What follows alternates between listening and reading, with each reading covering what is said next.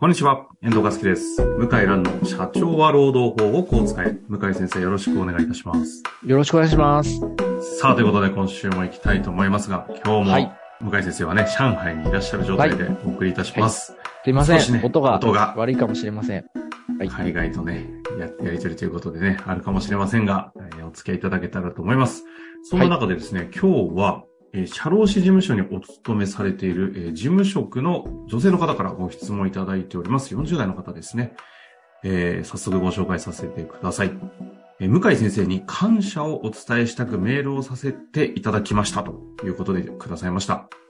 えー13年ほど前に再就職のためにという漠然とした理由で妊娠中に社労士の試験を受け始め、あと1、1点、2点というところで不合格が続き、お恥ずかしいことに未だ受験をしております。その後、社労士事務所にパートとして、再就職をしましたが、パートではできることが限られもやもやしていたところへ、向井先生のポッドキャストを最近拝聴し始めて、自分が漠然と思っていた、お客様のために役に立ちたい、経営者の方と労働者の方が働きやすい環境になるようにサポートしたいという気持ちが間違いではなく、それに向けてきちんと資格を取って、いつかは自分の思いを活かせるように独立しようと強く思えるきっかけを先生のポッドキャストからいただけました。向井先生と岸田先生のポッドキャストを拝聴して、少しでも力をつけようと日々、試験の勉強と合わせて学ばせていただいております。えー若くはないので焦りはありますが、先生の様々なお話から人生の目標に向かうように背中を押していただきました。人生の後半は、ロームコンサル専門の社労士として頑張ろうと思っております。そう思わせていただいたお礼をお伝えしたくて、ご連絡させていただきました。えーまだ67回までしか拝聴できていませんが、なんとか追いつくように毎日頑張りたいと思います。心に響くお話を本当にありがとうございました。ちなみに最近、えー、弊事務所も先生の事務所と、えーしえー修行の顧問を締結させていただいたみたいで、内心とても嬉しく思っております。私もいつか独立した時には、非事務所と修行顧問契約を締結させていただくのが目標です。えー長くなりましたが、よろしくお願いいたします。ということでいただきましたよ、向井先生。はい、ありがとうございます。これまで一番の感謝溢れる問い合わせかもしれないですね、これは。そうですね。まあ本当ありがたいですね。驚きました。はい。いや、そんな中でちょっと個人的に、いや、すごいなと思ったのが、あの、向井先生の番組を聞いて、お客様のために役に立ちたいと、そして経営者の方と労働者の方が働きやすい環境になるようにサポートしたいという気持ちが自分の中で間違いじゃないんだと、向井さんの番組を聞いて思ったと言うんで すけど、まあ、その思いあると思いますけど、向井先生、そんな言葉は言ってはいないわけで、言ってはないですね。ね、背景にあるものが伝わってるのかなと思って、すごく感動しましたけど、い、かがですか？はい。いやー、まあそう受け取っていただいたら嬉しいですね。はい。まあそこまで、ね、なかなか考えが回ってないことがほとんどなんで、うん。あの、う、嬉しいですね。そう言っていただくとね。いや、そうですよね。はい。まあ、はい今回ね、なので質問ではないんですけども、まあ、改めて、この、なんて言うんですか？労働法のこのマーケットにおいて、どういう形でね、まさにこの方将来のパートナーとかになっていく可能性もあると思うので、はい。そんなお話ししたいなと思うんですけど。はい。あのですね、最近 AI が、AI、まあ特にあの人、えっ、と、なんていうんですかね、あれ、自動、ん？まあ、自動生チ成？チャ自ット動生成 GPT 的なャチャット GPT って言って、あの、文章で質問に回答してくれる。はい。で、その回答がなかなか適切な回答で、まあ、あっという間にこう、なんですかね、えー一般的な方も知るようになったうんうんチャット GPT なんか見てると、そのうち相談も、まあ人工知能がやっちゃうんじゃないかと思いますよね。なんか、えー修行系の仕事はね、そうです変わるみたいな言ね。い方をされがちな。はい。で、特に計算、計算とか、まあそういったこうなんだろうな、あの、情報処理ですよね。で、そういったものは強いので、一定の方向法則性が分かれば、自動的に計算して、で、しかもそれを文章にできるということになると、まあかなりの作業が、事務作業がなくなるのはほぼ確実だと言われていて、で、現に銀行も相当リストラをしていて、メガバンクも、うん。事務職員の方が営業に配置転換になってますね。えーというふうに、こう、事実上、なんだろうな、産業転換の時代に入ってる中、事業は厳しい現実に直面するという感。じですね。はい。脱構築が始まってるわけですね。そうですね。司法試験、日本の司法試験も、あの、択一といって、こう、マークシート型のものは、えー最新の AI でいくと、7割、会社法は合合格点に近い7割を取れたっていう発表が昨日ありました。なるほど。はい。。司法試験もなんですね。そう、データを読み込ませると、会社法については7割取れたと。し医師国家試験も、な、合格点取れたんじゃなかったかな。なんか MBA とかはむしろ上位の方に食い込んだみたいな話も出ましたね。わあ。でしょうね。MBA なんか得意でしょうね。うん。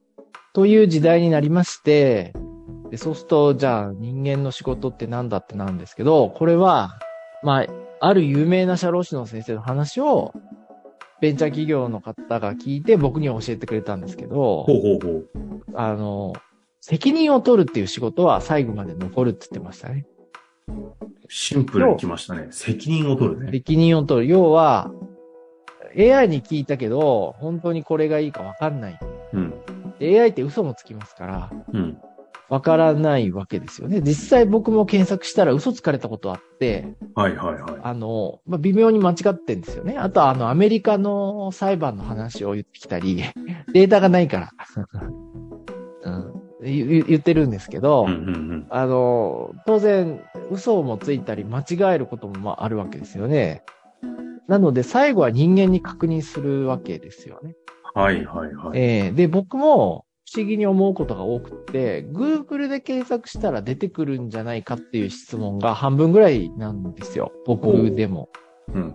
大体の質問は Google に書いてるんじゃないの？みたいなね。じゃあなんで聞くのかなって思うと、やっぱおすすめそ、それは自分にってことですか？自分に来る質問が大体 Google の半分答えてあるってことですか？あ、Google 検索すると出ますね、半分ぐらいはね、そういうことね。なるほど。まあまあ、チャット GPT はまだそこまでいかないけど、うんうん。Google の特集記事とか、弁護士さんが書いた記事に書いてるんですよ。だけど、まあ、なんだろうな。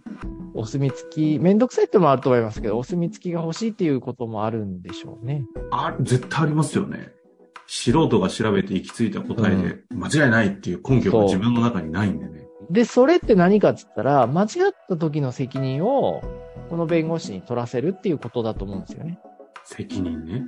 うん。例えば、上司に間違ってたら、いや、これは向井弁護士が言ってたんで、っつって、こう、矛先を反らせることできるじゃないですか。確かに。それの役割は大きいですね。その役割は逆に言うと AI が担保できないって話ですね。できない今回のこれ。AI は感情もないし、忖度もないんで、あの、こう、お客さんにうまく、なんだろうな、気持ちを読んで回答もできないし、間違えるかもしれないんで、うん人間に最後聞くんですよね。だそれはなくならないと思うんですけど、ど。た、だ、だんだん AI は高度化すると、本当にこちらも知識、量、内容ともついていけなくなり、なる可能性は高いですね。うん。だ AI にき検索してから弁護士も答えるみたいな。うんうん今、将棋の世界も、あの、藤井聡太君は七冠ですけども、彼も認めてますが、AI の方が強いんですよね。うん。確かにその議論はね。うん。はいはい。うんでも人間の解説者、今引っ張りだこなんですよ。解説側がね。うん、要は、あ AI って正しいんだけど、人間の解説聞きたいんですよね。ああ。それはまあ、ちょっと責任を取らせるとはちょっと違ってて、意味がわかんないから、AI の考えてることが。解説してもらわないとわかんないんですよね。解説してる側も分かんない部分はあるけど。わかんない部分はあるけど、要は最後は、意思がわかんないんだったらしょうがないっていう、まあそういう意味の諦め。あとは、こう、これは AI しかできないっていう、まあそういう見切り。あと、プロセスですね。これを解説してほしいんですよね。なるほど。境目ね。ここからは人間わからないんですってプロが言ってくれたら、ああ、わかんないから、もうこれは、もう皆さんね、あの、藤井くんでもちょっとさせないんで考えなくていいですとか。これは藤井くんの手は3番目だけど人間としては最善ですとかね。面白いんですよ。なるほど。うん。あの、恐怖心とかはないんです。はい。AI って。ああ、そうですね。確かに。っていう風に、だから責任を取ったり、経緯付けだったり、忖度したり、そういうのは最後まで残ると思うんですよ。うん。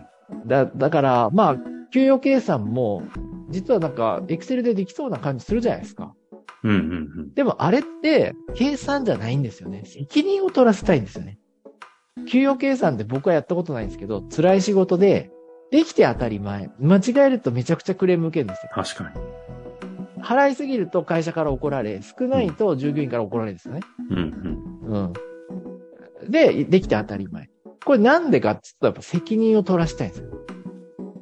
外注業者に。あそあ。なるほど。いや、だからめちゃくちゃニーズなんですよ。今の時代。給与計算って。逆にめちゃくちゃニーズなんです。で、価格競争厳しいけど、でも、やっぱりこう、やりたくない先生も多いんですよ。でも逆にだからこそ人間の取れるところとして、実は。そう。そう。ともう最後喋っていいですか？だから僕びっくりしたのは、給与計算のプロの先生っていたんですよ。フリーで。要するにいろんな事務所から給与計算をプロとして引き受けるんですよ。うん、うん、うん。うん。要するに表に出ないんですね。すごいくらいですか？給与計算で食べてるんですよ。え、給与計算のプロっていうのが、プロ。そのそもそも社社労士の先生の給与計算の、まあ、まず基本プロ多いじゃないですか。その中において抜きん出てる給与計算のプロっていうのがいるんですか？それは何かっていうと、まあもちろん、あの、知識も経験も豊富なんですけど、やっぱ責任を取れるっていうか、この人が言うんだったら間違いないぐらいのレベルらしいんですよ。給与計算界の藤井聡太みたいなのがいるんですね。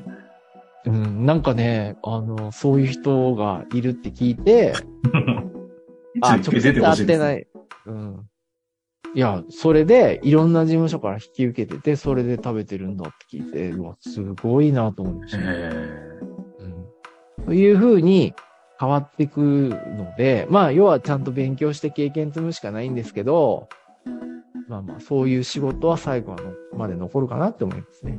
でもまさにね、この方の一緒、おっしゃってくださった経営者と労働者の方が働きやすい環境になるサポートがしたいっていうことに対しての責任性は、あの、AI 取らないでしょうかね。ここがある前提でね、その知識をどうやってやっていくのかっていう思いでやる社労士の先生に我々はね、依頼したいなっていうのはまさに、結果への責任性をちゃんと追おうとする人たちに委ねていきたい人の仕事だという意味では、今日の話につな。がるんですかね。おっしゃる通りですね。いやいやはいいや、はい。